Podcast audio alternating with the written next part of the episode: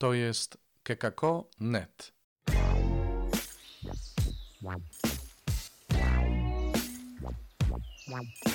Poranny suplement diety.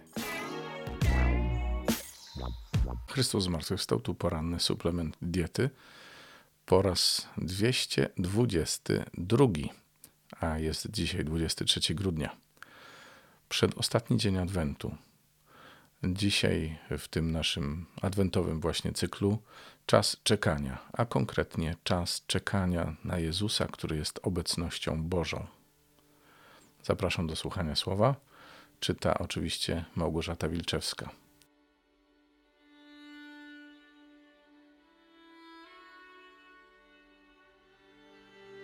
Z księgi proroka Malachiasza. Tak mówi Pan Bóg. Oto ja wyślę anioła mego, aby przygotował drogę przede mną. A potem nagle przybędzie do swej świątyni Pan, którego wy oczekujecie, i anioł przymierza, którego pragniecie. Oto nadejdzie, mówi Pan zastępów. Ale kto przetrwa dzień jego nadejścia i kto się ostoi, gdy on się ukaże? Albowiem on jest jak ogień złotnika i jak łuk farbiarzy. Usiądzie więc, jakby miał przetapiać i oczyszczać srebro, i oczyści synów Lewiego, i przecedzi ich jak złoto i srebro, a wtedy będą składać Panu ofiary sprawiedliwe. Wtedy będzie miła Panu ofiara Judy i Jeruzalem, jak zaminionych dni i pradawnych lat. Oto ja poślę wam proroka Eliasza przed nadejściem Dnia Pańskiego, Dnia Wielkiego i Strasznego. I skłoni on serca ojców ku synom, a serca synów ku ich ojcom, abym nie przyszedł i nie poraził ziemi klątwą.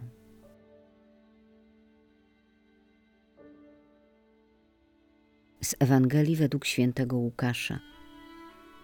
Dla Elżbiety nadszedł czas rozwiązania i urodziła syna. Gdy jej sąsiedzi i krewni usłyszeli, że Pan okazał jej tak wielkie miłosierdzie, cieszyli się z nią razem. Ósmego dnia przyszli, aby obrzezać dziecię i chcieli mu dać imię ojca jego, Zachariasza. Ale matka jego odpowiedziała: Nie, natomiast ma otrzymać imię Jan. Odrzekli jej: Nie ma nikogo w twoim rodzie, kto by nosił to imię. Pytali więc na migi jego ojca, jakby chciał go nazwać. On zażądał tabliczki i napisał: Jan będzie mu na imię. I zdumieli się wszyscy, a natychmiast otworzyły się jego usta i rozwiązał się jego język i mówił, błogosławiąc Boga. Wtedy strach padł na wszystkich ich sąsiadów.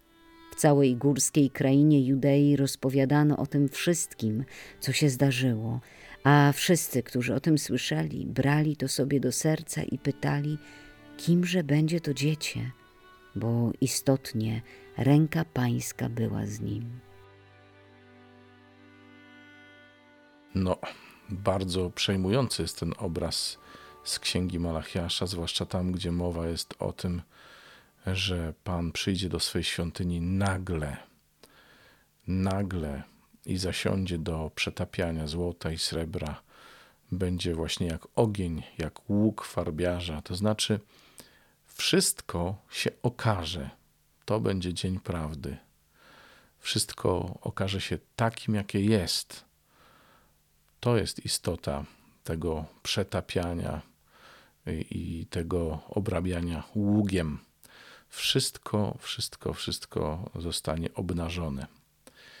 I to może być straszne tylko wtedy, kiedy mamy coś do ukrycia, kiedy Boża obecność jest y, dla nas przede wszystkim źródłem lęku, a nie źródłem tęsknoty czy radości.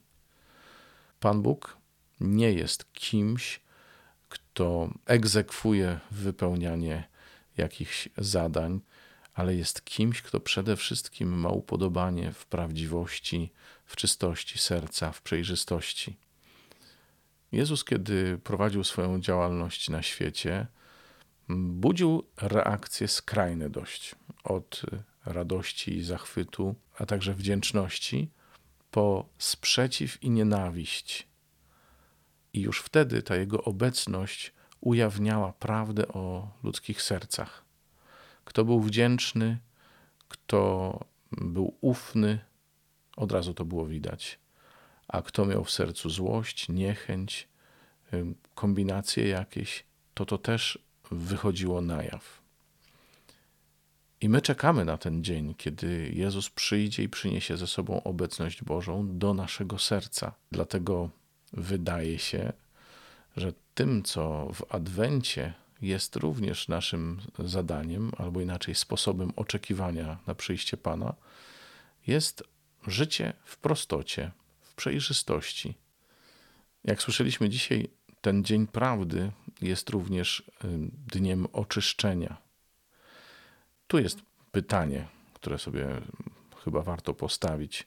Czy jestem gotów na oczyszczenie mojego serca?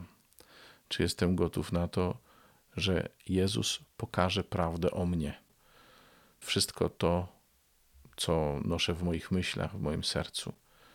Czy jestem gotów na to, że oczyści mnie z tego wszystkiego? To może boleć czasem.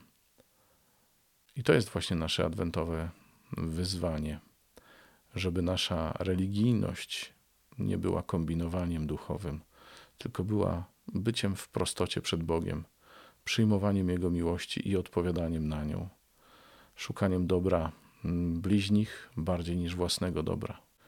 Wszystko inne, wszystko, co jest hipokryzją, wszystko to, co jest udawaniem, pokazywaniem siebie w lepszym świetle, zostanie z nas wytopione, wyczyszczone. I nawet jeśli to będzie bolało, to warto, żeby Bóg mógł wejść do swojej świątyni, czyli do naszego serca, bo to my jesteśmy Bożą świątynią.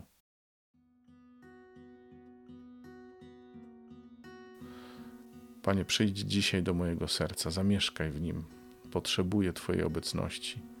Potrzebuję, żebyś pokazał całą prawdę o mnie, żebyś mnie oczyścił. Znasz wszystkie zakamarki tego mojego serca, wiesz, co jeszcze nadaje się do wyrzucenia, z czego powinienem być oczyszczony. Ty to wszystko wiesz, nawet lepiej ode mnie. Panie, uzdrów mnie, oczyść, tak, żebym naprawdę mógł być Twoją świątynią, żebyś mógł tam przebywać i cieszyć się tą świątynią, Panie, bo ona należy do Ciebie, jest Twoja. To wszystko w dzisiejszym suplemencie. Zapraszam na jutrzejsze, ostatnie adwentowe wydanie. Pozdrawiam, do usłyszenia, mówił Robert Hecyk.